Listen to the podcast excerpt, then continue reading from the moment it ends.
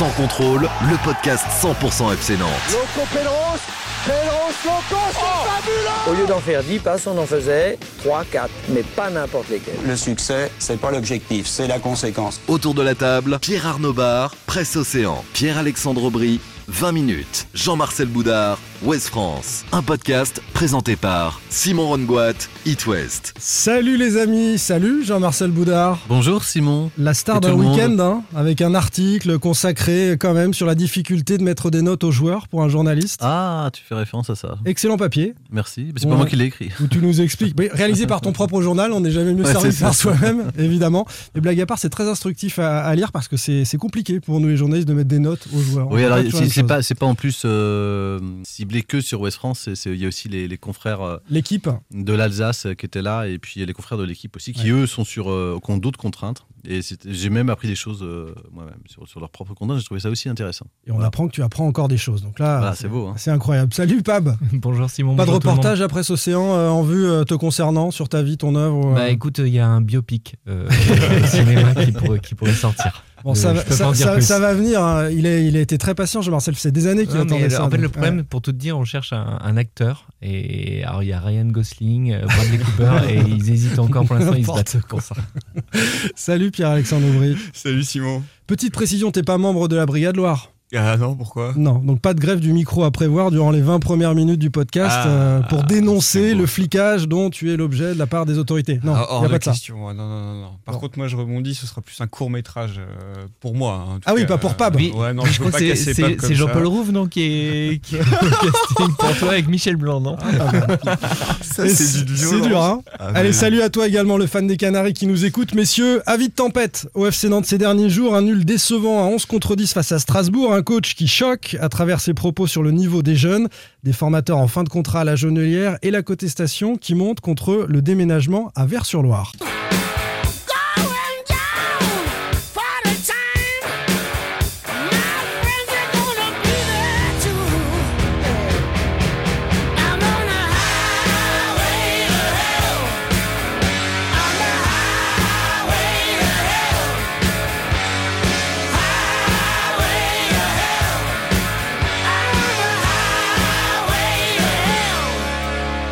Je l'ai mis un peu plus longtemps que d'habitude. Gun and Roses. C'était Miss Rousseau, c'est. Jean-Marcel. ACDC, la route de l'enfer, messieurs, qu'on ne souhaite pas au FC Nantes, même si euh, le chemin emprunté en coulisses actuellement semble compliqué. On va quand même attaquer par le terrain euh, pour ce 11e épisode saison 3 de Sans Contrôle avec cette question.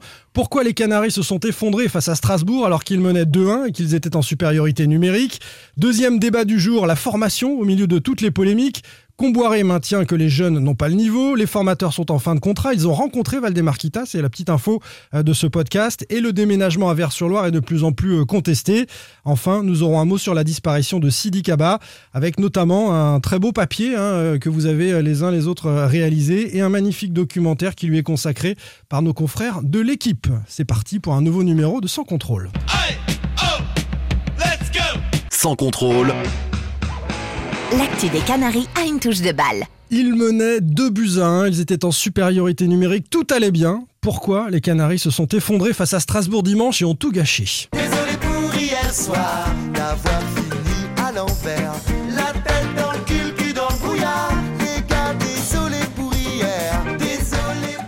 Sent l'influence de Pab. Ouais, euh, c'est une demande le- de Pab. Ouais, ouais, ça- Peut-être un peu d'expérience personnelle aussi. Sans chez doute, je pense aussi, ouais, ouais. c'est possible. Les Nantais, quoi qu'il en soit, étaient effectivement bien désolés après ce match nul. Limite faute professionnelle, a dit le capitaine Alban Lafont, et puis on réagit après. C'est une faute professionnelle. Je pense que euh, on a eu euh, l'opportunité de revenir à, à 2-1 et, euh, et en plus ils prennent un rouge. Donc, euh, donc voilà, il y a- on avait tout, tout en main pour, pour l'emporter et, et on n'a pas réussi à le faire. Clairement, il y a moins d'agressivité et euh, on se déconcentre tout simplement. On fait des choses que, qu'on doit jamais faire. On doit garder le ballon, être maître euh, du match.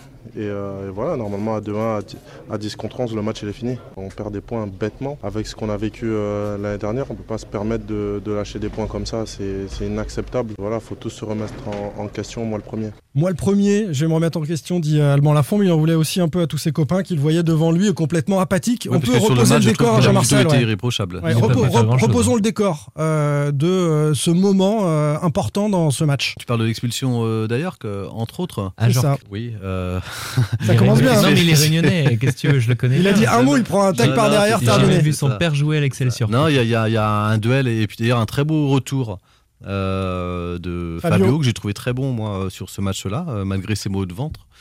Et puis euh, suite à suite à ce duel, il y a une faute. Enfin voilà, il, euh, à, à Jork, mais beaucoup d'engagement. C'est un jaune orange, c'est peut-être un un, jaune peu orange, c'est peut-être un peu un peu sévère. Non, pour toi, il y a rouge, Pour moi, pas il y a- pour moi, il y a rouge. Je Mais sais il que peut- en fait, il y a une différence aussi de gabarit qui fait qu'il peut le- l'exploser complètement. C'est ça. euh, voilà, c'est Ouais, vrai que c'est impressionnant. Ça valait une petite vérif euh, VAR quand même. Pourquoi est-ce que. Enfin, là, j'ai il y pas a eu. Vérif VAR, Bah, il y a eu. Vérif VAR, et Oui, ils là- ont considéré qu'il n'y avait pas euh, une erreur d'appréciation. Je comprends pas que l'arbitre ait pas pris le temps, lui, d'aller vérifier à la limite. Bah, ils, lui ont, ils lui ont pas dit de, euh, tu t'es trompé, il faut que tu revoies. Ouais, bah, franchement, c'est difficilement compréhensible. Mais ils ont du mal à se que- déjuger hein, à la VAR. hein, avec, euh, le- Enfin, le rouge n'est pas, pas, hein. scandaleux non non. plus. Moi, je suis Bon, en pas tout cas, choqué par. euh, Nous avons des Strasbourgeois qui sont à 10 à ce moment-là, et le FC Nantes mène 2 buts à 1. Et puis d'un seul coup, tous, euh, tous d'élite. Bah, tous d'élite, mais je trouve que ça se délitait un peu avant, moi, euh, puisque après le but euh, de Randall Colomwani, donc c'était son troisième but de la saison, lui qui n'avait pas marqué depuis six matchs, euh, le FC Nantes qui avait déjà connu un premier coup dur en se faisant euh, égaliser juste avant la pause, à un moment un peu fatidique, a la chance, effectivement, comme l'a dit Alban Lafont, de reprendre l'avantage euh, à la 48e. Et, on a le sentiment qu'ils ont oublié de jouer derrière, quoi, qu'ils ont pensé que c'était acquis, qu'il fallait gérer et qu'ils avaient fait le plus dur. En plus, alors, effectivement, ils bénéficient de l'expulsion d'Ajorc, donc on se dit tout est, tous les feux sont au vert. Et malheureusement, on les a, ils ont disparu ensuite. Et dans cette période-là, il y a euh, des changements opérés par euh, Antoine Comboiré, par le coach, pour essayer de renforcer son milieu de terrain. Il, il va nous expliquer tout à l'heure pourquoi. Et c'est l'objet du sondage qu'on a proposé euh, sur Twitter. Le FC Nantes a arrêté de jouer. Selon vous, c'est d'abord à cause des changements du coach, des joueurs eux-mêmes, avec un mental fragile, ou des Strasbourgeois qui sont supérieurs. Euh, les Strasbourgeois, vous n'avez voté qu'à 14%, mais euh, sinon, ça se partage entre euh, c'est à cause des joueurs à 45% qui ont arrêté de jouer, ou des changements du coach à, à 41%. Je vais vous demander chacun de vous positionner sur le sujet. Pierre-Alexandre, c'est à cause d'abord, en priorité, du coach ou en priorité des joueurs pour toi? Euh, c'est en priorité la faute de- de- d'Antoine Camboire. De ces changements. Oui, D'accord. oui, oui. On y vient, on va expliquer. Pab, Pour moi, c'est les joueurs. les joueurs et Jean-Marcel. Euh, pour moi, c'est le coach. Très Parce bien. que Pape, c'est les Je vais joueurs. laisser Pab Ah, tout seul. veux- D'accord. Bon, moi, je, je vote aussi euh, les changements du coach. Je pense que ça a participé à, à troubler les choses. Et ben, Pab, c'est toi qui te lances d'abord. Euh, pourquoi les joueurs? C'est eux qui sont en, pro- en premier responsable. Et c'est marrant que je trouve que, hum, que Jean-Marcel défende, enfin, mette euh, le, le doigt sur le coach, alors qu'il a dit juste avant que les joueurs, euh, c'était euh, déjà, ça s'était un petit peu délité avant le carton Mm. rouge d'Ajorc. Et d'ailleurs, on l'a déjà vu en première période, parce qu'en première période, euh, t'as Nantes qui dominait tranquillement et qui euh, avait déjà baissé de pied en première mi-temps et euh, subi, l'égalisation. Pour moi, cette équipe de Nantes, le problème, c'est c'est à la fois ce qui fait le côté plaisant et un peu agaçant de cette saison, c'est qu'elle maîtrise pas grand chose. Donc elle est hyper emballante, elle est capable de, de jouer euh, très bien, de se créer des occasions. Puis il y a des moments où elle a des trous d'air, elle se perd un peu. Et pour moi, les joueurs, eux, étaient sur le terrain et ça va de Colomani, Blas, euh, Simon devant à derrière, où effectivement, je rejoins que l'entrée de Traoré qui est coupable sur l'égalisation euh, fatalement. C'est d'abord les joueurs et aussi un peu l'entraîneur. On a compris pour euh, Pab. Euh, tu as voté euh, et vous avez voté Comboiré. On va l'écouter et puis euh, on en discute ensuite. Excusez-moi du terme, mais vous êtes un peu le cul entre deux chaises parce que vous savez plus si euh, vous devez attaquer. euh, voilà, donc euh, vous avez cet avantage-là et, et ben, vous restez en place, mais vous êtes statique à l'image du but qu'on encaisse. On est, on est là donc en train de se poser des questions si euh, est-ce qu'on doit défendre, est-ce qu'on doit attaquer. et- Dans ce moment clé où vous êtes en supériorité, vous menez de 1, vous faites des changements pour euh, renforcer un peu le milieu de terrain. Vous êtes aussi vous-même euh, le cul entre deux chaises. Ah non, non, mais moi je sais ce que je veux, moi. C'est de, justement donc de mettre. euh, on mène de 1, ils sont à 10, c'est de travailler pour avoir une assise défensive un peu plus solide, mais surtout jouer des contres, parce que je savais que Strasbourg allait donc essayer d'aller d'aller égaliser. Donc l'idée c'était bien sûr profiter donc des espaces que allait nous proposer cette équipe de Strasbourg, et puis nous être capable de marquer ce troisième but. C'est dans cet esprit, mais bon, on fait des fois des choix et puis ça marche pas. Et ça n'a pas marché. En l'occurrence pour Comboiré, euh, Pierre-Alexandre. Euh, ben moi j'ai dû. Alors là, là je, je entends ce qu'il a dit parce qu'en en, en- en conf de presse, il n'a pas dit exactement la même chose. Il a dit oui, euh, c'est pas facile, on a le, le cul entre deux chaises à ce moment-là. mais c'est lui qui a le cul entre deux chaises vraiment en fait. Il parle de lui, ouais, je pense Ouais, ouais. aussi. hein. Ouais, ouais, et, et pour le coup, quand Mais il veut pas l'avouer. Ouais, Ouais. ouais, clairement. Et quand il dit on veut jouer les contres, on veut jouer les contres quand on est à 11 contre 10. Mais enfin, là, là je trouve qu'on marche un petit peu sur la tête. Euh, donc là, la responsabilité, oui, elle est pour lui. Il sort Koulibaly qui pèse sur la défense adverse, continue de peser sur la défense adverse quand, euh, quand ils sont plus qu'à 10 en face. Mm. Et il change de système. Alors des joueurs nous ont dit que non. Moi j'ai vu un changement de système. J'ai vu un 4-1-4-1. Il Bah est revenu après à son 4-2-3-1. En mais faisant rentrer. euh, Giroto est passé en sentinelle devant les, les quatre milieux. Mais oui, et il y a eu euh, un quart d'heure de flottement là qui était, euh, qui a été, bah, de- qui a d'ailleurs été euh, Mm.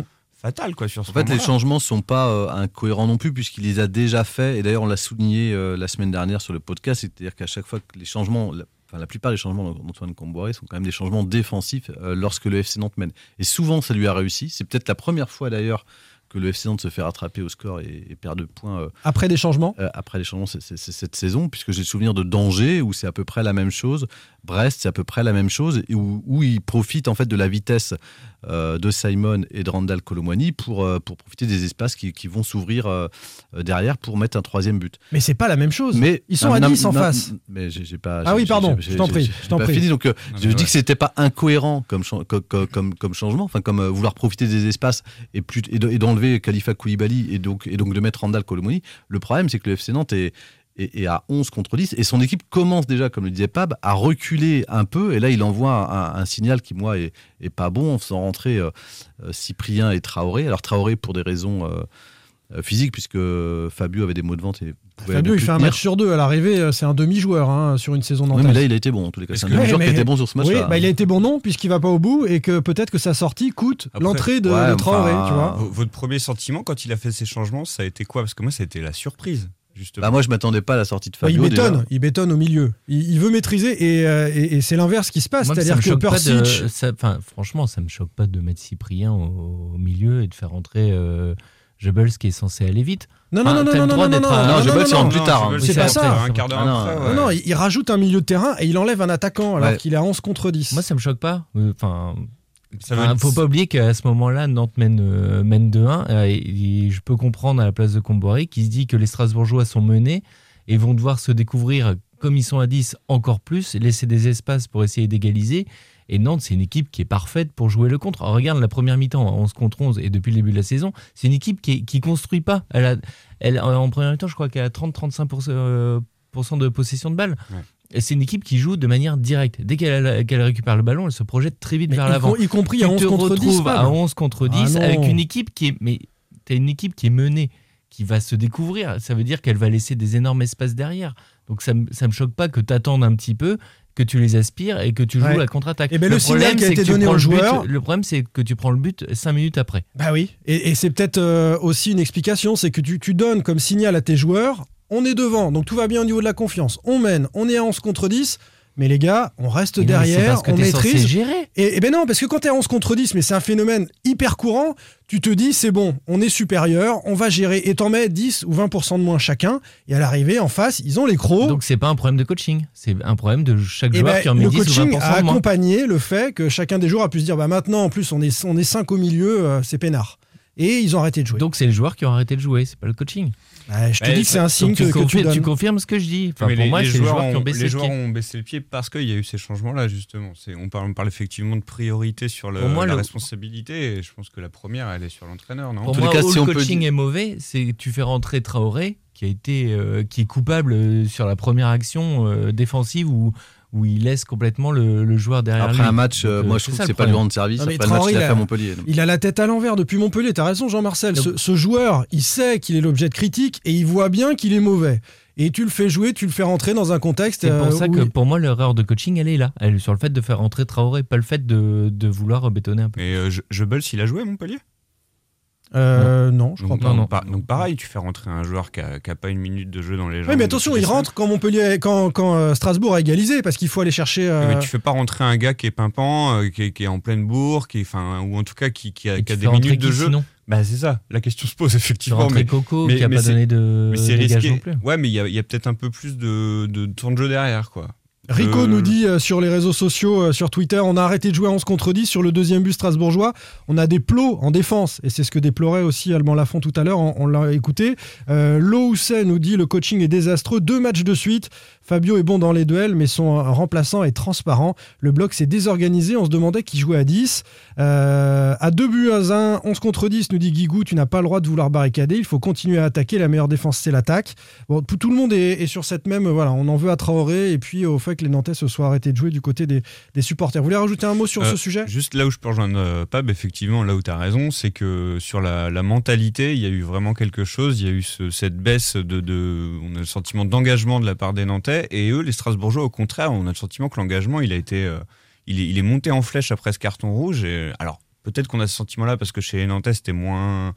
Moins présent, moins agressif, mais euh, Strasbourg ferait vraiment a haussé le ton. Quoi, Ouais, mais tu vois, de j'avais déjà vu ça en première période à 11 contre 11. Oui, oui. Tu avais une équipe de Nantes qui dominait, puis qui d'un d'un seul coup, euh, on parle souvent de temps fort, temps faible dans un match. T'as l'impression que Nantes a des temps forts très forts et des temps faibles très faibles. Il y avait un Nantais qui mais était- c'était, on- enfin, là-dessus, c'est pas général. Je suis pas d'accord, euh, même si sur ce match-là, c'est une réalité. Mais c'est comme ça depuis le début de la saison, Non, non, non, non, non, puisqu'on a, on a, on a loué aussi euh, lors de certaines victoires, euh, justement, la maîtrise de retrouver des, des, des du Quelques- FC Nantes. quels exemples tu as, Jean-Marcel, de Je sais maîtrise pas, de sur A à Z? Bah, alors peut-être pas sur le match d'Angers, mais le celui bah, de, ah, Angers, de A à Z, non. Angers, t'es sur le fil de te faire reprendre. non, hein. non, mais ils, ont, ils quand même des temps faibles dans, et les matchs. regarde Montpellier le week-end dernier. Le Montpellier était sur le point de La première demi-heure, tu maîtrises. Et puis même juste avant de- d'encaisser le premier but, tu as une énorme occasion où tu, tu peux marquer avec Chirivella. Derrière, t'encaisses un but et tu t'effondres. Mais après, c'est logique. dans la dernière demi-heure. C'est- C'est c'est logique, ça arrive à toutes les équipes. Non, hein. ce, que, ce que je, ce que je dis, que c'était pas- le constat pour moi là ne- ne- est lié à ce match-là, mais n'est pas général de- depuis le de- début de la saison. Enfin, en tous les cas, je trouvais qu'il y avait des progrès depuis euh, la mi-septembre sur euh, la maîtrise. Je dis pas que c'est parfait, mais il y avait des progrès. Par contre, là, euh, là, et je rejoins d'ailleurs, il y en a un qui a tout dit, c'est Alban Lafont. Je trouve que cette équipe-là, sur l'ensemble du match, d'ailleurs, euh, c'est pas que sur euh, après l'expulsion, parce que c'est c'est avant que ça va pas. euh, elle, elle a un peu offert le visage de l'an passé d'une équipe qui renonce, d'une équipe un peu fébrile euh, mentalement, d'une équipe qui cherche. Et, et- et- et d'où la réaction euh, peut-être virulente qui nous a paru au- peut-être au départ un peu disproportionnée. euh, De la fond. de la fond par rapport Ouais. au résultat. Mais en fait, non, je pense pas, parce qu'il y y a effectivement des choses, comme il l'a dit, avec ce qu'on a vécu l'an passé, on sait qu'on ne doit pas perdre ces, ces points-là. Et Lui, il a les fantômes. Il a les fantômes dans la tête. ça- et, et- et il Et dit il a raison, puisque c'est la fin d'un bloc plus favorable euh, en termes de match dans le voilà, calendrier. Voilà, voilà. Et puis, et puis, puis le FC Nantes n'a pas joué en bloc. Le, le FC Nantes s'est s'est fait trop rapidement transpercer, que ce soit à Montpellier sur la dernière demi-heure ou, ou- ou contre Strasbourg à 11 contre 10. Euh, Il y a des petits signaux comme ça qui laissent entendre, euh, même Nicolas Palois, par exemple, qui n'est pas aussi euh, Ouais. euh, solide qu'il qu'il a pu l'être en début de saison. Donc il y a ces petits signaux-là. euh, il va y avoir la trêve. Et puis derrière, euh, les grands cols que sont. Euh, Paris, Marseille, euh, Lille, Lens, je crois, Ouais, ouais. au programme, Lorient. Que des Euh, équipes du top cinq matchs. 5, enfin, à part à Lorient. part Lorient. Donc effectivement, voilà. Ça va être chaud. va Les être Nantais chaud. vont être au révélateur des, des- des gros du championnat et peut-être rentrer dans le rang. Et c'est dommage de ne pas avoir pris de points face à Montpellier et face à. Bah, Au-delà de rentrer dans le rang, c'est surtout de ne pas avoir à se faire peur. Oui, en plus. À revoir ce qui Parce que ça grimpe derrière, on va. C'est pas un sujet du jour, mais, ils sont revenus à 12. hein. À 12 points. Les Nantais sont à 18, donc il n'y a plus que 6 points, cette petite marge. On Mm. va peut-être regarder derrière pour euh, le maintien dans les prochaines semaines à, à Nantes, en fonction des, des résultats, évidemment. On passe euh, à notre deuxième sujet, messieurs. Sans contrôle, L'actu des Canaries a une touche de balle. La formation au milieu de toutes les polémiques. Comboiré maintient que les jeunes n'ont pas le niveau. Il l'a dit dimanche, on va l'écouter. Les formateurs sont en fin de contrat. Ils ont rencontré euh, Valdemar Kita en marge de la rencontre au stade de la Beaujoire. On, va en parler également. Et puis euh, le déménagement à Vers-sur-Loire du centre d'entraînement, du centre de formation, est de plus en plus contesté. Il y avait une manif vendredi.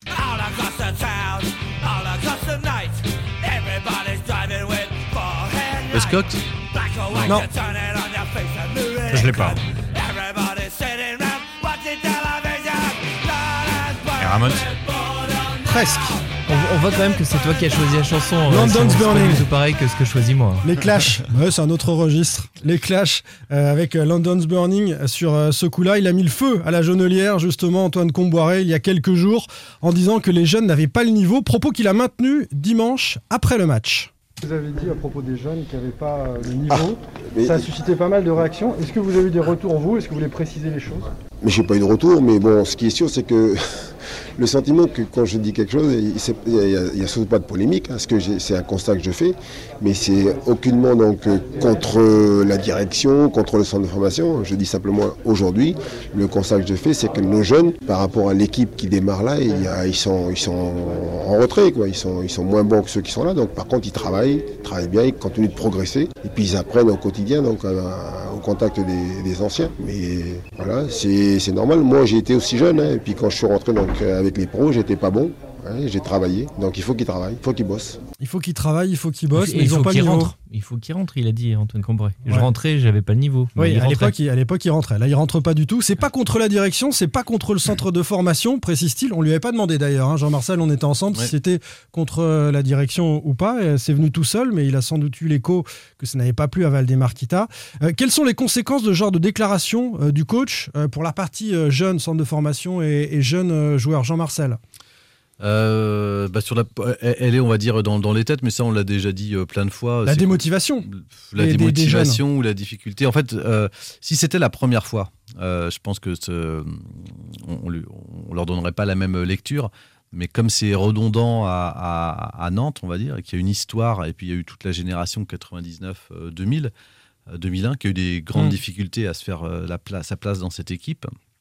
Donc effectivement, pour les, générations suivantes, elles sont marquées par ça et elles peuvent être encore plus attentistes et notamment à une période où on est en train de, pour certains, de leur proposer des, des prolongations de contrats, voire des premiers mmh. contrats. Les gamins parlent tous de ça au centre de formation, hein, des déclarations du coach principal qui. Bah oui, euh, parce qu'ils ont été marqués déjà que le, le, meilleur d'entre eux, euh, si je peux me permettre, c'était euh, enfin c'était c'était Baptista Mendy, hein, donc un, un, 2000 qui est parti à, à, Angers. Donc c'est déjà une histoire qui a, a, pas mal marqué les jeunes. Donc ceux qui sont, on va dire, en, en pouvoir de force, qui ont un peu de, qui ont déjà un peu de vécu en N2, qui brillent mmh. et qui peuvent être demandé ailleurs par d'autres clubs, bah forcément ils s'interrogent à deux fois avant de, déposer leur signature sur un contrat du FC Nantes, d'autant plus que leurs camarades de la génération 2002 ou 2001, comme euh, Silla et Quentin Merlin, euh, cirent le banc depuis le début ne joue de pas, saison. Ne joue pas et peut-être régresse parce qu'il ne joue ni en N2 euh, ni en pro, donc il manque de compétition.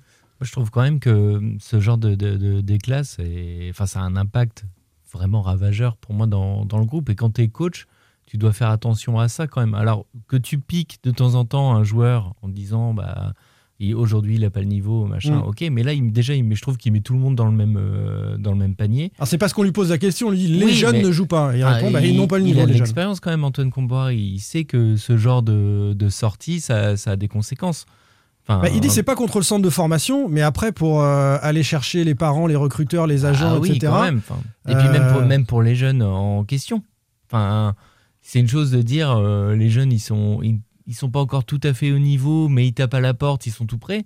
C'est une chose de dire ça et une autre de dire bah ils n'ont pas le niveau. Et euh, je préfère mettre un travail ça leur met un peu enfin je trouve que ça ça, ça, met déjà un peu de pression à ceux qui sont dans le groupe actuellement je pense à Gormand Vélian, Quentin Merlin et Abdou Ça leur dit surtout qu'ils vont pas jouer tout de suite. Oui, mais oui, et, oui, et si demain ils doivent rentrer pour des circonstances qu'on connaît pas, parce qu'il peut se passer plein de choses, ouais. ça te met un peu de pression. En tête qu'ils ont pas le niveau. Ça, peut, ça te met un peu de pression sur ta rentrée. Enfin, faut quand même avoir les nerfs solides. On va pas dire que tu te mets dans les meilleures dispositions. Et, et puis la deuxième fois, c'est des conséquences euh, économiques à court terme là sur euh, les jeunes que tu es en train de signer, où ça peut venir compliquer les négociations qui sont en cours pour certains, dont un qui est très attendu, qui, dont l'épilogue devait avoir lieu là dans les jours à venir. Et puis ça peut avoir un tu peux dire qui c'est, non? Bah, C'est Mohamed Hachi. Mohamed Hachi qui est sélectionné en équipe de France. Et en plus sélectionné en équipe U20, euh, l'équipe de France où, euh, où était euh, Quentin Marlin, qui lui l'est plus. Alors, parce qu'il a été U20, c'est pas n'importe quoi, hein, c'est pas bah, C'est l'antichambre des espoirs, après c'est les espoirs. Hein. Bon, il n'a pas le niveau donc pour la Ligue 1, lui non plus, pour l'instant. Moi, je, trouve quand même ça, je trouve quand même ça étonnant de ne pas avoir. Enfin, même si, comme dit Antoine Combray, moi, c'est dans, dans sa déclaration, c'est ce que je disais tout à l'heure, qu'il estime qu'il n'est pas le niveau, ok, mais comment tu veux qu'il l'acquiert si tu rentres jamais et que tu te frottes pas à un moment donné au, très haut niveau, justement? tu peux quand même, c'est ce qu'il a dit, il a dit, moi je rentrais, euh, euh, j'étais pas bon, mais mm. voilà, il se frottait à ça. Ça peut être 5 minutes, mm. ça peut être 10 euh, minutes, ça peut être quand le score est acquis, on a déjà parlé. Mais il n'est pas dans cette démarche de développer des joueurs, on a bien compris. au score, mais oui, mais dans ce cas Ah, voilà, c'est- enfin, moi je trouve que ça. le, je le trouve ça projet du dommage, FC. Nantes et d'Antoine Comboiré actuellement, c'est euh, absolument pas développer des joueurs. Il est assez clair là-dessus et, et il, il met la parole en, en cohérence avec ses actes. Mais oui, Antoine Camboré, il est en mission en fait, juste quoi. Lui, il est là, il est maintien. Après, il regarde pas ce qui se passe autour. Il n'y a pas de vision euh, sur le long terme. Et lui, il cherche pas à savoir. Il y a des jeunes qui s'entraînent avec les pros tous les jours. hein. Si lui, il estime que ça n'a pas le niveau, euh, pourquoi est-ce qu'il mais- ferait jouer aussi? Alors après, euh, Oui, Pierre-Alexandre, à moins que tu aies un crack, euh, tu sois un crack comme, euh, ou, enfin, ou tu un crack dans ton groupe comme, un, comme Mbappé ou à 17 ans, le, ou voilà. le mec il, il pète tout. Sinon, tu as plein de joueurs qui sont euh, à développer ou qui ont un potentiel mais Oui. qui ont besoin de se frotter euh, au niveau pour se développer. Enfin, je prends Baptiste Mendy à joue à Lyon, Angers maintenant. à Lyon, voilà. les jeunes, euh, ils jouent et au départ, euh, bah, ils ont peu Ils de temps. moins, là, euh, mais- Oui, mais tu vois, c'est arrivé. Enfin, les, les Cherki, les Awar, les machins, c'est des joueurs qui sont sortis du centre de formation et qui sont euh, frottés aussi au haut niveau. Ça, ça joue quelques Bah, c'est une minutes. politique Mais- de club. Il n'y a pas de politique de club Et à Nantes, plus- on le sait très bien. Les entités d'ailleurs ne, ne discutent euh, quasiment pas hein, entre le centre de formation et euh, le groupe professionnel. Comboiré ne s'adresse pas particulièrement à Samuel Fenilla ou à Stéphane Ziani. C'est Yves Bertucci, euh, son adjoint, qui est censé euh, s'intéresser euh, aux jeunes. On a un coordinateur sportif qui s'appelle euh, Philippe Mao, euh, dont la fonction reste à définir dans ce rôle managérial qui devrait mettre de l'huile dans les rouages quand ça coince comme ça. Euh, Est-ce qu'il a été repris de voler Comboiré? Pas à ma connaissance. Euh, au club, les uns les autres disent que c'est une, déclaration qui plaît pas, etc. Mais personne ne vient euh, faire acte d'autorité sur cette déclaration-là. Donc, Mais- c'est pas forcément. Il y a un froid, oui et non. Il y a- il Ce pas de relation. c'est qu'il y y y a- oui, il y a, un an, c'était des déclarations dans le sens inverse où c'était les formateurs, enfin un en particulier, c'est Stéphane Ziani qui était prêt au, au plein de Christian Gourcuff que qu'on était en train de sacrifier une génération en la faisant pas jouer, et notamment euh, le, Baptista Mendy. Ouais. C'était lui qui avait déclenché. Gourcuff a fait débuter des jeunes. hein. Il faudrait retrouver les noms, mais il a fait Bah, débuter Imran quelques euh, jeunes. Louza, Imran, euh, notamment. voilà, à qui il a donné confiance, Ouais. et puis euh, Randall Colomwani dans une moindre mesure, même si Randall avait déjà eu du temps de jeu sous Vaïd. Euh, mais en tout cas, il les a installés euh, et, et- et de- dans le temps. Il restait, bah, en tout cas, la première année, il restait Batista, euh, voilà, qui a été un peu le. Bref, ils se sont pris la tête au- autour de Batista. Et, derrière, euh, bah, ce, qui, se passe, c'est que euh, là, c'est les déclarations inverses. Mais à l'époque, rappelez-vous, euh, Stéphane Ziani euh, avait pris un gros blâme. Oui. Philippe Mao était sorti dans la presse pour Ouais, calmer. au, bout, euh, de- au bout de 10 jours. des choses. Au bout de 10 jours. Oui, mais il, avait aussi, euh, enfin, il s'était interrogé en tous les cas sur la suite et sur l'avenir de Stéphane Diani au club. Mm. Là, évidemment, euh, il n'y a pas ça, mais il n'y aura, pas de toute façon. On, sent- on a le sentiment, de toute façon, le- le- la direction n'est pas en position de force à, vis-à-vis d'un coach qui les a sauvés l'an passé, de, euh, qui les a enlevés d'un bourbier, de, de faire quoi que ce soit. Ceci dit, c'est quand même bizarre que dans, dans une entreprise. euh, on, on désigne les joueurs qui demain sont censés oui, représenter et- les tu es en train de te actifs tirer une la balle dans le. Mais, C'est juste tu- incroyable. tu tires Moi, une balle dans le pied. Surtout que t'es Nantes. Surtout que t'es, surtout que t'es Surtout Nantes. Tu peux, Nantes. tu peux pas dire. Déjà, t'as l'histoire de Nantes qui est quand même euh, historiquement un club formateur. Mais aujourd'hui, Nantes est un club au mieux moyen du championnat, qui s'est quand même sauvé la saison dernière. Mais qui a une histoire, pas- oui. Non, une mais je suis d'accord. Mais ce que je veux dire, c'est qu'en plus, sur le terrain, t'as pas non plus que des cracks extraordinaires, Ah non, internationaux, moyens. indéboulonnables. Enfin, tu vois, euh, à Paris. Mais les supporters nous Non, disent mais- que ça sur Twitter. Aimons, franchement, t'as Bah, pas meilleur oui. ou en tout cas même un peu en Non, dessous mais tu développes au- un au jeune. PSG, t'as Traoré, des c'est pareil. Au PSG, t'as des jeunes qui rentrent. Je sais- à je Lyon, t'as des jeunes moi, qui je rentrent, alors que t'as que des internationaux partout. Je sais pas ce qui se passe, mais quand, quand je vois Renaud Emo rentrer l'autre jour à, à Montpellier, euh, je crois pas à une possible, à un possible retour du FC Nantes. Pour moi, le match est terminé. Bien sûr. Euh, je pense qu'on est. on Il est va pas nous claquer un doublé, hein, on le sait à ce moment-là. Voilà. Non, mais c'est vrai. ouais, on y croit, on y croit pas. On Non, est sur un, oui, sur un malentendu, sur Bien quelque sûr. chose, Donc, mais on euh, sent pas que le match va Essayons changer. un qui va changer. Gormand-Vélian, essayons autre chose. Même si je pense que euh, quand il dit qu'ils ne sont pas prêts, j'aurais bien aimé qu'ils développent. Je pense qu'effectivement, ils, ils sont peut-être pas prêts à tenir, euh, je sais pas, 80 minutes de, de- d'avoir 80 minutes de Ligue 1 dans, dans les jambes. Ils sont peut-être pas prêts à, à certaines choses. Ça veut dire qu'ils sont capables de te- Ça veut dire que dans la duel. tête de Comboiré, si tu rentres 5 minutes, tu vas vraiment plomber ton équipe. Plus que Traoré qui rentre. euh, qui- va Non. Non, Alors, dis- tu sais quoi dis, on- on J'ai peut- j'ai on peut- on regardé. peut- non, mais on peut dire qu'ils sont pas prêts. On a, on a eu euh, une discussion avec, euh, dont l'entretien va paraître cette semaine, avec euh, euh, Elie Youan, qui, a- Hmm. c'est- qui- qui est une bonne histoire. Qui a claqué une dizaine de buts depuis son départ. Voilà, et notamment la Camille de buts très importants contre euh, les Jungberts et Bals, qui sont des, des clubs européens, et donc qui nous raconte un peu son adaptation En au Suisse. championnat suisse. Et Lee Yuan, qui, qui serait très bien aujourd'hui dans la rotation du FC Nantes euh, parmi les attaquants. Et je pense En a- troisième ou quatrième attaquant. Exactement. Sur un Et- quart d'heure. Voilà, exactement. Et ce qu'il disait aussi, c'est que lui aussi, peut-être à, à cette période-là, a peut-être pas tout fait, en tous les cas, peut-être pas mesuré le petit gap qu'il qui, qui, qui, Mm. fallait. Euh, seulement, on lui a pas donné euh, ce qu'il dit là à Suisse, ce qui a changé l'été dernier, c'est que le coach, en gros, lui a, euh, il, y a, il y a une, il a une proposition de transfert, il a failli partir, et c'est le coach qui l'a bloqué et, et qui lui a dit non, on compte sur toi, moi j'ai besoin de toi.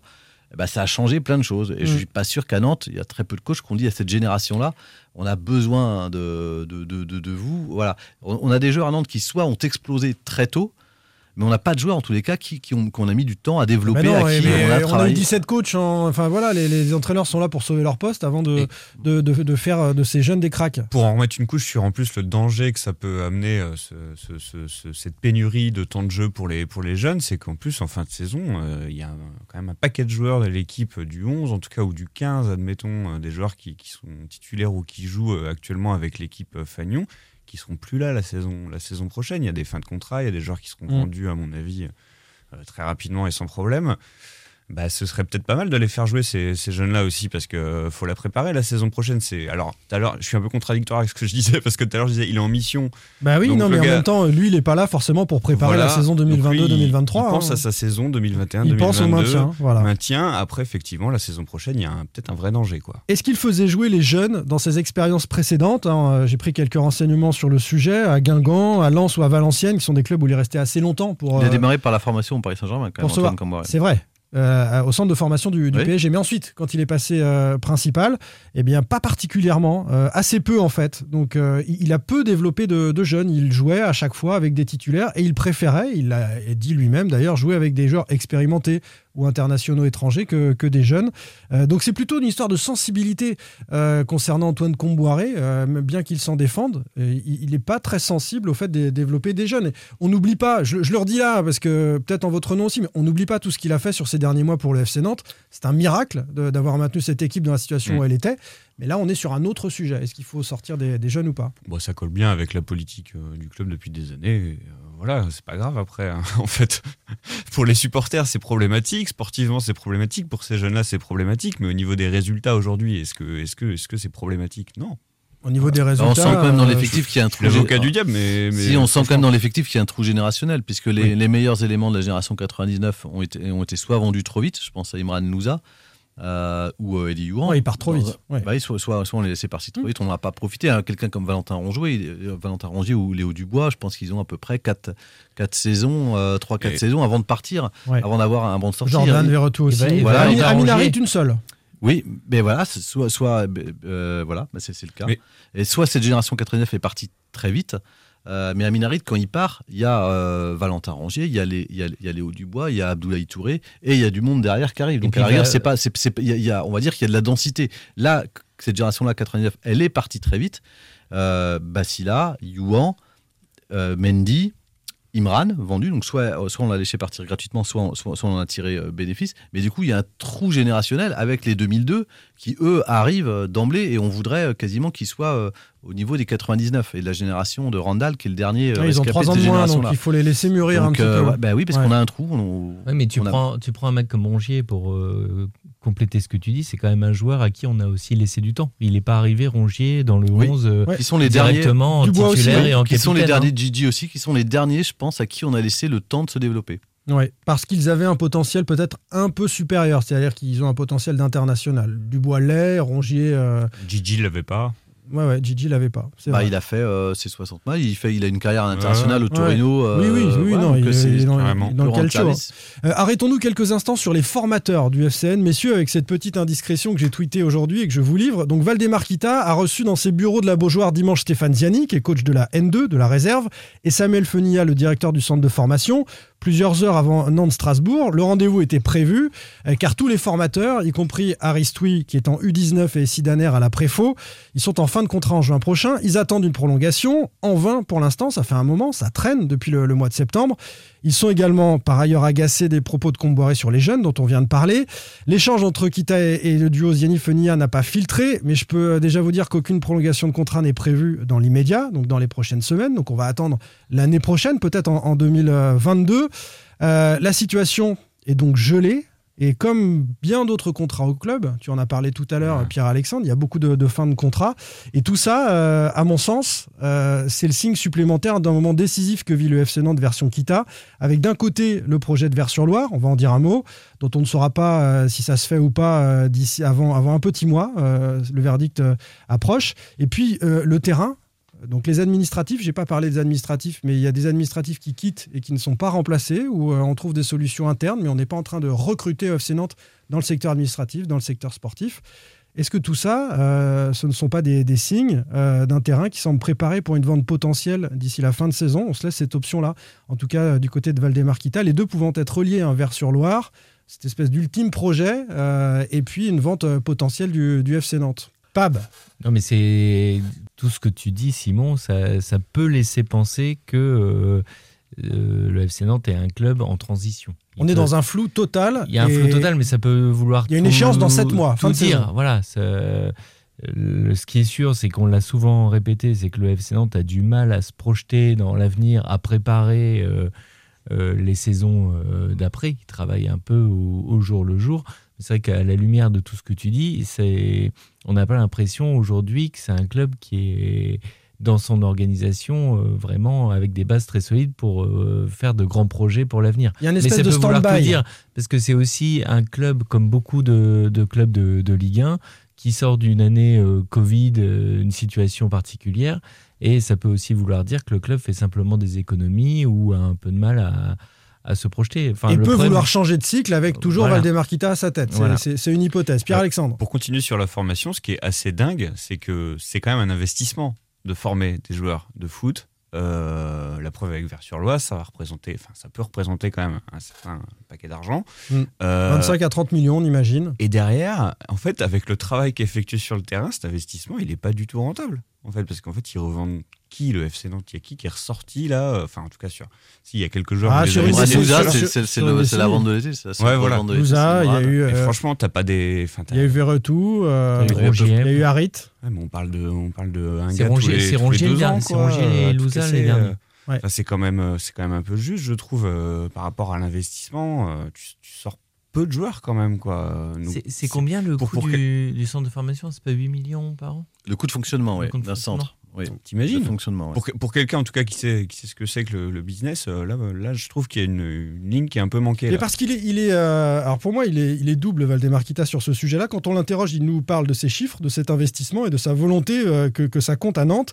Et puis, dans euh, sa politique interne, dans la façon dont il manage ses équipes, eh bien, on l'a dit, euh, il laisse un Comboiré dire ça. Il ne fait pas de lien entre le centre de formation. Donc, il ne permet pas à ce que ce centre de formation euh, po- propose ses, ses fruits euh, en Mais Ligue là, 1. là, je te parle du financier, quoi. C'est le sportif, à la limite, c'est lui qui décide, ok. Mais là, Oui, mais tu à partir du avoir- moment où tu construis un groupe euh, de, de 26 joueurs et que sur tes 26 joueurs, tu as 20 joueurs expérimentés, c'est tu, tu sais que tu laisses pas de joueurs, tu laisses pas de place aux, Si tu aux recrutes des joueurs moyens euh, à l'étranger, en. Belgique, Donc, tu- dans la construction de ton effectif, tu, tu décides déjà de la place que tu laisseras à, à tes jeunes. jeunes. On sait très bien Ouais. que.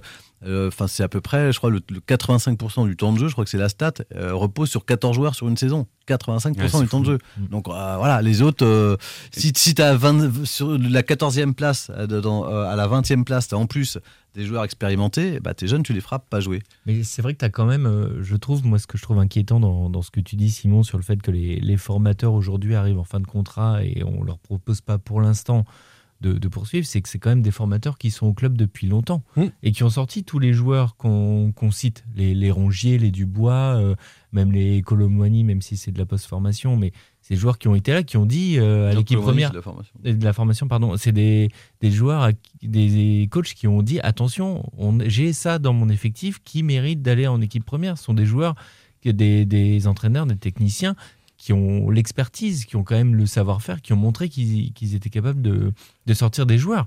Pour moi, c'est un peu problématique de, stopper ça alors que tu as des gens qui ont l'expérience et qui sont là depuis longtemps. pourquoi on les prolonge plus? Soit on n'en veut plus. On considère que euh, ces formateurs, alors Samuel Funia, lui, euh, il, a un autre contrat, il a un, il a un CDI parce qu'il est directeur du centre de formation, mais Ziani, euh, Sidaner, Aristoui, on n'en veut plus. C'est ce que ça peut vouloir dire. Ils vont changer dans six mois. Euh, il y a une nécessité l'année prochaine, d'un point de vue légal avec la Fédé, d'avoir quatre formateurs, euh, avec le diplôme de formateur. Euh, il faudra recruter donc quatre formateurs pour un centre de, de formation, c'est-à-dire reconstruire complètement la politique, et ça se fait pas à trois semaines de l'échéance. Donc euh, il faut, le, il faut Ouais. le penser. Là, je suis hors hypothèse d'une vente ou de quoi que ce soit. On est euh, face à un espèce de mur qui arrive, et, et si tu investis autant dans ton centre de formation, autant mettre des hommes, les prévoir, les penser à l'avance. On n'est pas dans cette démarche-là, a priori. alors attention, Alors, on n'est pas dans cette le- démarche-là. Dans, dans le milieu du, du foot aussi, on a des situations qui se débloquent euh, parfois euh, Trois mois très, très tard, en Ouais. fait. Mais même sur les joueurs qui sont. euh, euh, je prends au PSG, euh, on a vu Sur- plein de fois des joueurs sur qui, tous les qui ont une formateurs, grosse pas- pas sur un Eh ou oui. deux, sur non, tous mais les je suis d'accord formateurs. avec toi, mais je suis, ça qui premier, je change. suis le premier à dire que c'est inquiétant. J'essaie juste d'être un petit peu optimiste, à me dire que parfois ça peut se décanter euh, très tard parce que bah tiens, on va se pencher sur Et il y a autre formateurs, chose, les amis. Je, je vais te laisser la parole, Jean-Marcel, mais il y a autre chose. C'est que là, on imagine que ces formateurs veulent absolument rester au FC Nantes. On a évoqué la polémique avec Comboiré, les conditions, etc. Peut-être qu'un Ziani, un Ristoui euh, peut être sollicité hein, quand on est Il dans y la avait dernière déjà de contrat. euh, ils peuvent avoir Jean-Marcel envie de l'a dit partir. avec hein. euh, Christian Gourcuff avant. Ouais. C'est pas la première fois qu'il y a une polémique. Ils peuvent avoir envie de partir. Mon petit doigt me dit que c'est une possibilité. On ne blinde pas, en tout cas, cet aspect des choses. Bah après, ce que ça signifie, euh, parce que c'était ça ta, ta question, effectivement, soit on est en train euh, d'embellir la mariée dans le cadre euh, d'une vente, et donc euh, De laisser place nette pour que euh, les. voilà, à la fois sur les joueurs, soit aussi on est dans, dans une, de toute façon, on est dans une fin de cycle, que ça soit, alors sans doute pas à la formation, mais en tous les cas dans, dans, dans l'équipe pro, puisqu'il y a ces fameuses 13 fins de contrat euh, sur l'équipe euh, professionnelle. euh, mais qui sont aussi des. Donc, ils peuvent laisser entendre qu'on est sur cette fin de cycle, mais qui sont aussi des, des économies importantes. Parce que parmi les 13 joueurs, euh, si on vous les cite, je suis pas sûr que vous avez envie de prolonger les 13. Il y a Jean-Kévin Augustin, Oui. il y a. hum, J'achète. Euh, Il y a Khalifa Koulibaly, euh, je crois qu'il y a Renaud Aymon. Il y a Palois. Je crois qu'il y a Nicolas, Pa- oui, il y a Nicolas Palois. Et mais, Fabio, euh, mais qui va s'en aller. Il y a, il y a Fabio, il y a, enfin voilà. Donc déjà rien que il y a, Il y a trois titulaires, Il y a Wagé. qui- Non mais Ouais. euh, par exemple, il, Et beaucoup il y a- de, de, il y a de- de trois joueurs salaires qui, sont- qui ne servent à rien. Il y a trois guillemets. joueurs qui sont dans le loft Ouais, ouais, si actuellement. on passe l'expression. Si, si on, bah, entre, euh, si on fait les, les, les, les Augustin, totaux, Libombe, Wagé.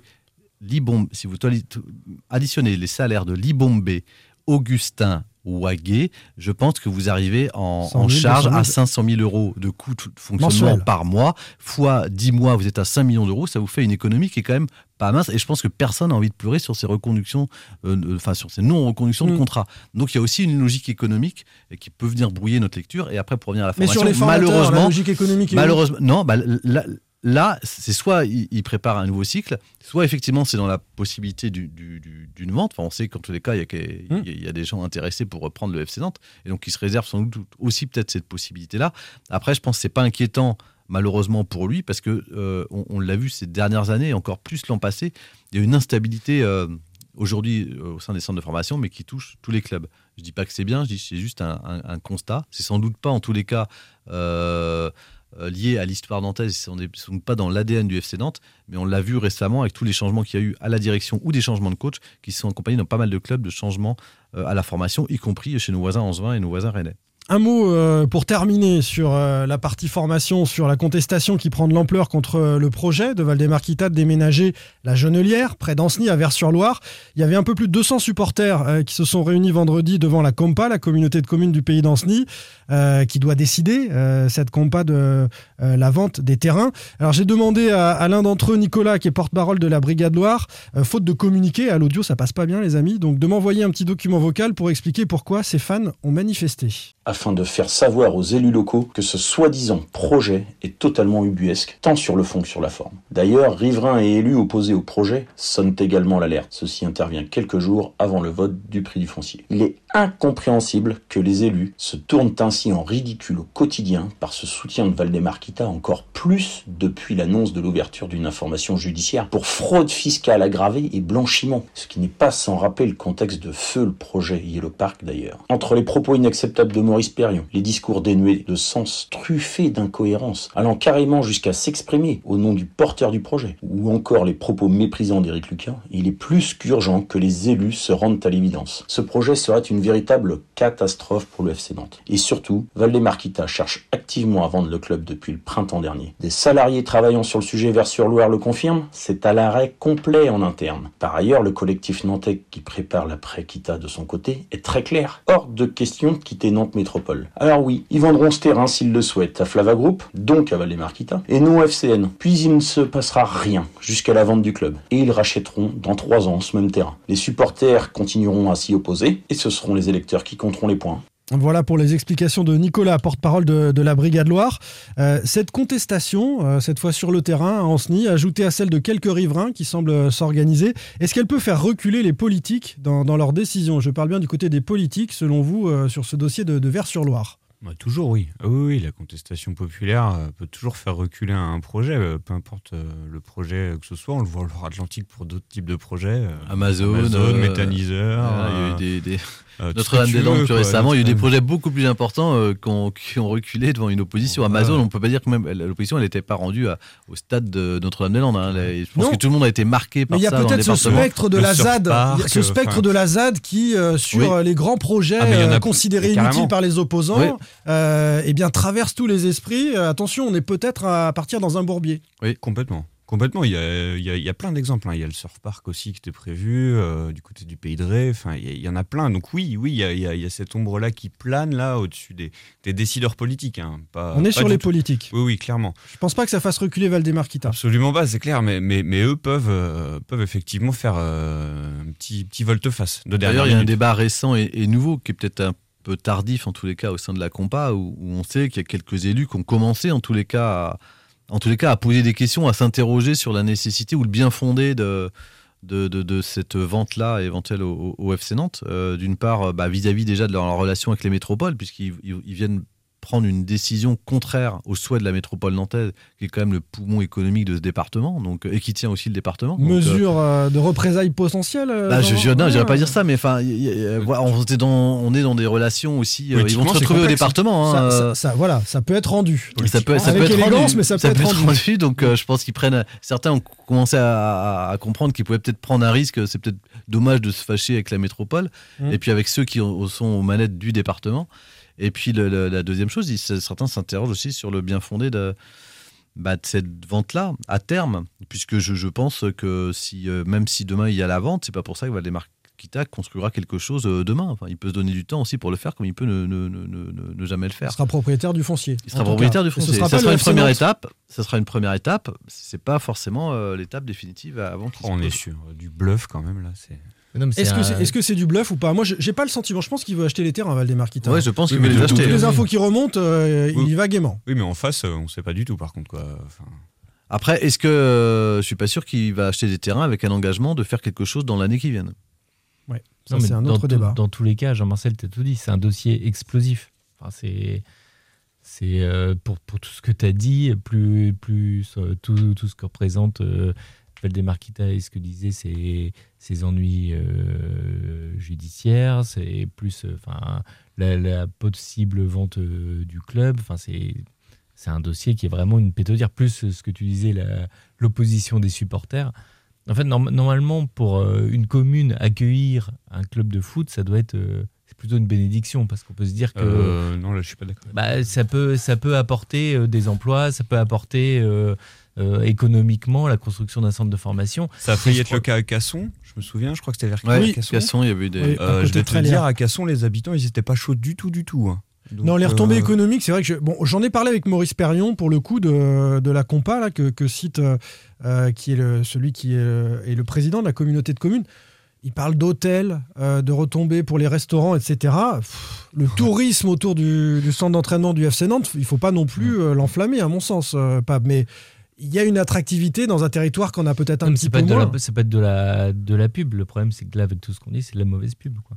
Ah oui, pour l'instant, c'est de la mauvaise pub. Et ça, ça peut faire Mais après, est-ce on est que, d'accord. à, à quel compris. point, euh, enfin voilà, tu peux décider de vendre ou pas vendre, mais il faut trouver peut-être aussi des raisons objectives de ne, de ne pas vendre un terrain comme ça quand tu es un acheteur. Les choses, en tout cas, devraient se décider, euh, les amis, dans le mois qui vient. Euh, concrètement, puisque si ça ne se fait pas d'ici la fin de l'année, ce sera plus compliqué et pour le FC Nantes et pour la, la Compa. Euh, donc on est dans un moment important et c'est pour ça que la contestation prend un peu d'ampleur du côté des supporters. Ils ont, ils ont compris qu'on était dans un moment important de cet avenir du, du FC Nantes et on va terminer d'ailleurs avec euh, non pas l'avenir mais le passé du FC Nantes, ce qui a fait euh, l'histoire des Canaries. Sans contrôle, L'actu des Canaries a une touche de balle. Avec, messieurs, la disparition de Sidi Kaba, qui est un personnage qui a fait euh, de manière dramatique l'histoire du FC Nantes, avec euh, notamment un magnifique documentaire qui lui est consacré par nos confrères euh, de l'équipe. Certains d'entre vous l'ont déjà vu en avant-première sur Internet. Jean-Marcel, tu as également écrit un très bon papier avec, Avec Christophe Christophe, Delacroix. À propos de, de sa disparition. Sidi Kaba, bah, oui, je trouve que c'est une histoire dramatique, qui a été dramatique jusqu'au bout. Euh, On peut en dire un mot aux plus jeunes, à ceux qui ne connaissent pas cette histoire-là Sidi Kaba, ce que, nous ont dit euh, beaucoup de, de gens qu'on a rencontrés qui s'en souvenaient, c'était quasiment le, le- le- le Mbappé de l'époque. C'est-à-dire que tout le monde en avait en- entendu parler de ce gamin-là, puisqu'à 13 ans, il signe euh, un premier contrat au FC Nantes. Euh, et il arrive au FC Nantes. Euh, à l'époque, le FC Nantes, c'était déjà des stars euh, dans Oui. tout le centre de formation, puisqu'il y avait déjà Marcel, Marcel Desailly, Il y a plusieurs types de Deschamps, champions. Deschamps est dans cette Edli, Ouais. Gravelaine, enfin voilà, il y a quand même une, une génération dorée euh, qui, est, au centre. Et donc arrive euh, ce, petit gamin-là qui fera le, journal même de, à l'époque de, de 20h de Roger Giquel. Il y a trois chaînes seulement en France et il arrive à avoir trois minutes euh, pour dire voilà, c'est la future star sans doute du, foot français. Il grandit bien, il a 17 ans, et puis il y a ce fameux dimanche du 18 novembre 84 où il y a cet accident de voiture où Seth Adoncor est au, euh, est au volant, où, où va décéder le passager euh, à côté euh, également Jean-Michel Labéjoff, qui était un milieu de terrain aussi du centre prometteur du centre euh, issu du centre de formation du Cet. Adoncor, lui, joue déjà en équipe première. Cet Adoncor est aux portes de l'équipe de France, en fait, qui vient d'être l'équipe de France. À l'époque, il faut se souvenir ce que ce que ce que c'est. Elle vient d'être sacrée euh, ch- euh, championne d'Europe en 84 à Mm. domicile. Et voilà. Et, et, euh, Michel Hidalgo euh, imagine une euh, une charnière centrale, je ne sais plus si Hidalgo ou Henri Michel, en tous les cas, ils imaginent une charnière centrale entre Bossis et Adoncor. On- Si c'est pas à ce- à ce rassemblement-là, puisque ça arrive pendant une trêve internationale et un rassemblement de l'équipe de France, euh, Adoncor doit être le prochain en fait à, à appeler. Il Malheureusement, est le demi-frère de Marcel de, de. Marcel Desailly. Donc il, il va décéder à, à- à 23 ans dans cet accident de, de la route euh, dramatique. Ils Et avaient- Sidi Kaba en réchappe de cet Sidi accident. Kaba en réchappe. Il se trouve que la veille, ils avaient un match avec la réserve et ils demandent euh, en fait à, à Jean-Michel Labéjob d'intervertir euh, le- leur place et, de- et de lui d'aller dormir euh, derrière pour se reposer parce qu'il est, il, il- il est fatigué.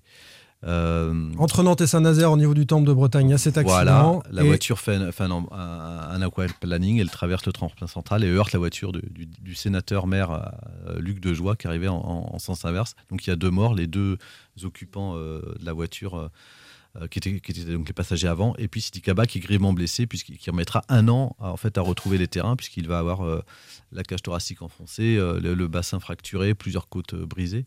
Donc il va avoir du mal à revenir et en fait il, arrivera surtout jamais à se remettre de cet accident et puis jamais à se remettre du, deuil en fait qu'il viendra jamais euh, qu'il a jamais eu la carrière dont il aurait pu avoir qu'on lui a promise et donc il, va rentrer dans une longue déchéance et, finir là à la rue nos, confrères de l'équipe TV dans le documentaire euh, l'ont rencontré l'ont retrouvé l'avaient retrouvé quelques mois avant son décès puisqu'il est décédé le 29 octobre dernier.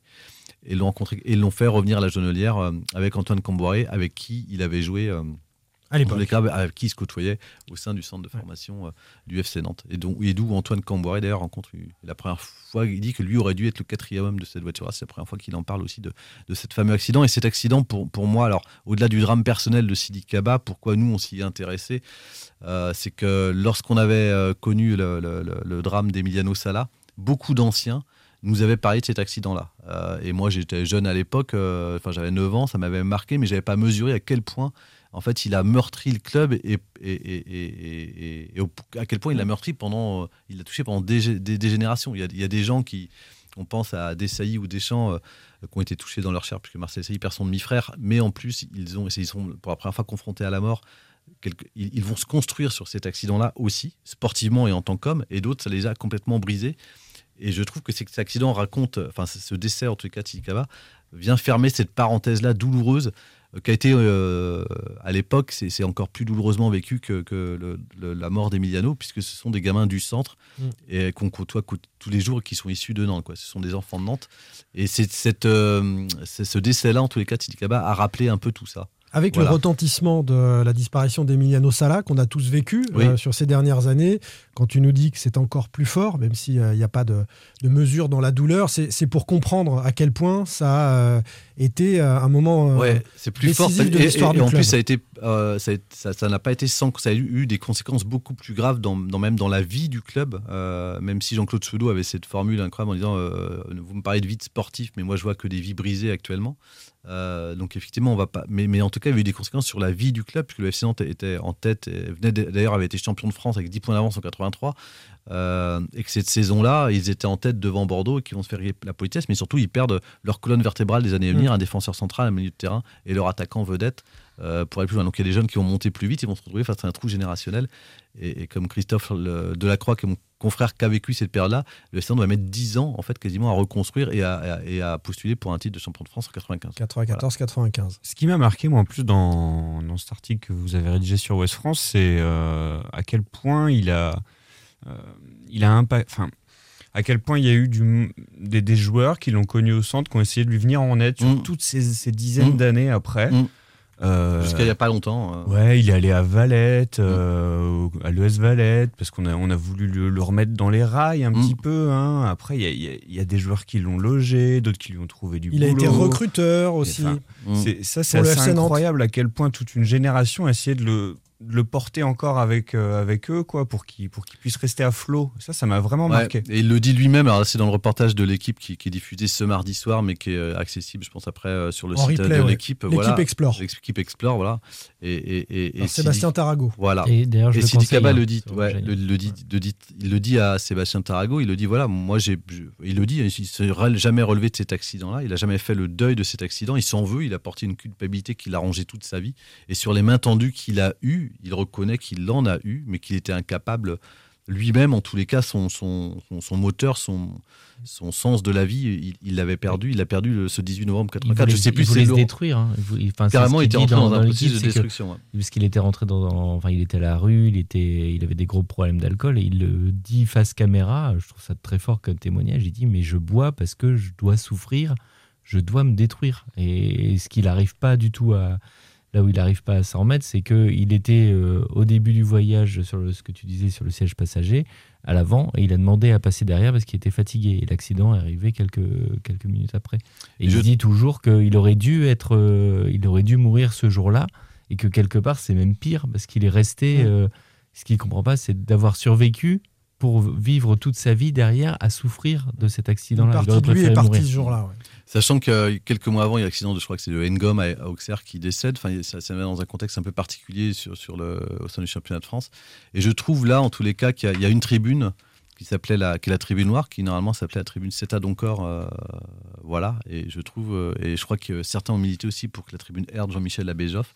Je trouve que voilà, on a un peu perdu ça. Je trouve que le, le décès de Sidi Kaba, qui lui-même était tombé dans l'oubli, sa mort vient nous rappeler qu'on a aussi un peu oublié, en tous les cas, certaines générations, peut-être les plus, les moins anciennes, ont un peu oublié cet C'est une accident-là. question de génération, c'est vrai, parce Oui. que la Beaujoire chante Oui. euh, Emiliano Sala à chaque rencontre. Il y a eu une banderole euh, pour Sidi Kaba Oui. euh, sur ce match face à Strasbourg. Mais, mais quand je dis qu'on l'a un peu oublié, c'est aussi dans, dans la mémoire ou dans les lieux de mémoire, puisque normalement, il y avait une plaque que- qui, qui- qui- qui est- sur la tribune Loire, est normalement la tribune Loire ou la tribune Proginov s'appelait la, la tribune Ceta d'Encore, et voilà, on l'a un peu débaptisé sans, sans Mm. trop savoir pourquoi, et je, je trouve un peu, un peu dommage euh, voilà, cette mémoire-là, elle, elle- elle- il a fallu cet accident-là pour euh, la rappeler, La- on ne souhaite pas la rappeler temps, mais en c'est tous les cas... malheureusement l'histoire qui, fait- qui fait, comme tu dis, Simon, que les, les générations remplacent les autres et, et chaque génération, malheureusement, a son drame. Nous, on a Oui, mais je trouve que c'est important la transmission Ah bah, Je suis tout à fait d'accord. Euh, On en parle suffisamment, au- particulièrement au FC Nantes, qu'un club de foot, il a une âme, une histoire, il a ses, blessures et ses moments de joie avec les, titres. Tout ça, ça fait partie de l'histoire du FC Nantes et il ne faut absolument pas l'oublier. Je vous invite donc, si vous nous écoutez ce mardi, à être à, à 21h devant la chaîne L'équipe. Le documentaire s'appelle Destin brisé et c'est signé euh, Sébastien Tarago notamment, à retrouver ensuite sur l'équipe Explore ou à aller lire euh, les papiers réalisés dans Presse Océan et, et Ouest France sur euh, le sujet de Sidi Kaba. Merci messieurs, on fait une pause la semaine prochaine. Trêve internationale oblige et on se retrouve dans 15 jours. Salut à plus, salut Salut tout le monde. Salut Sans contrôle, le podcast 100% digital. Proposé par les rédactions de 20 minutes, Ouest France, Presse Océan et It West. Allez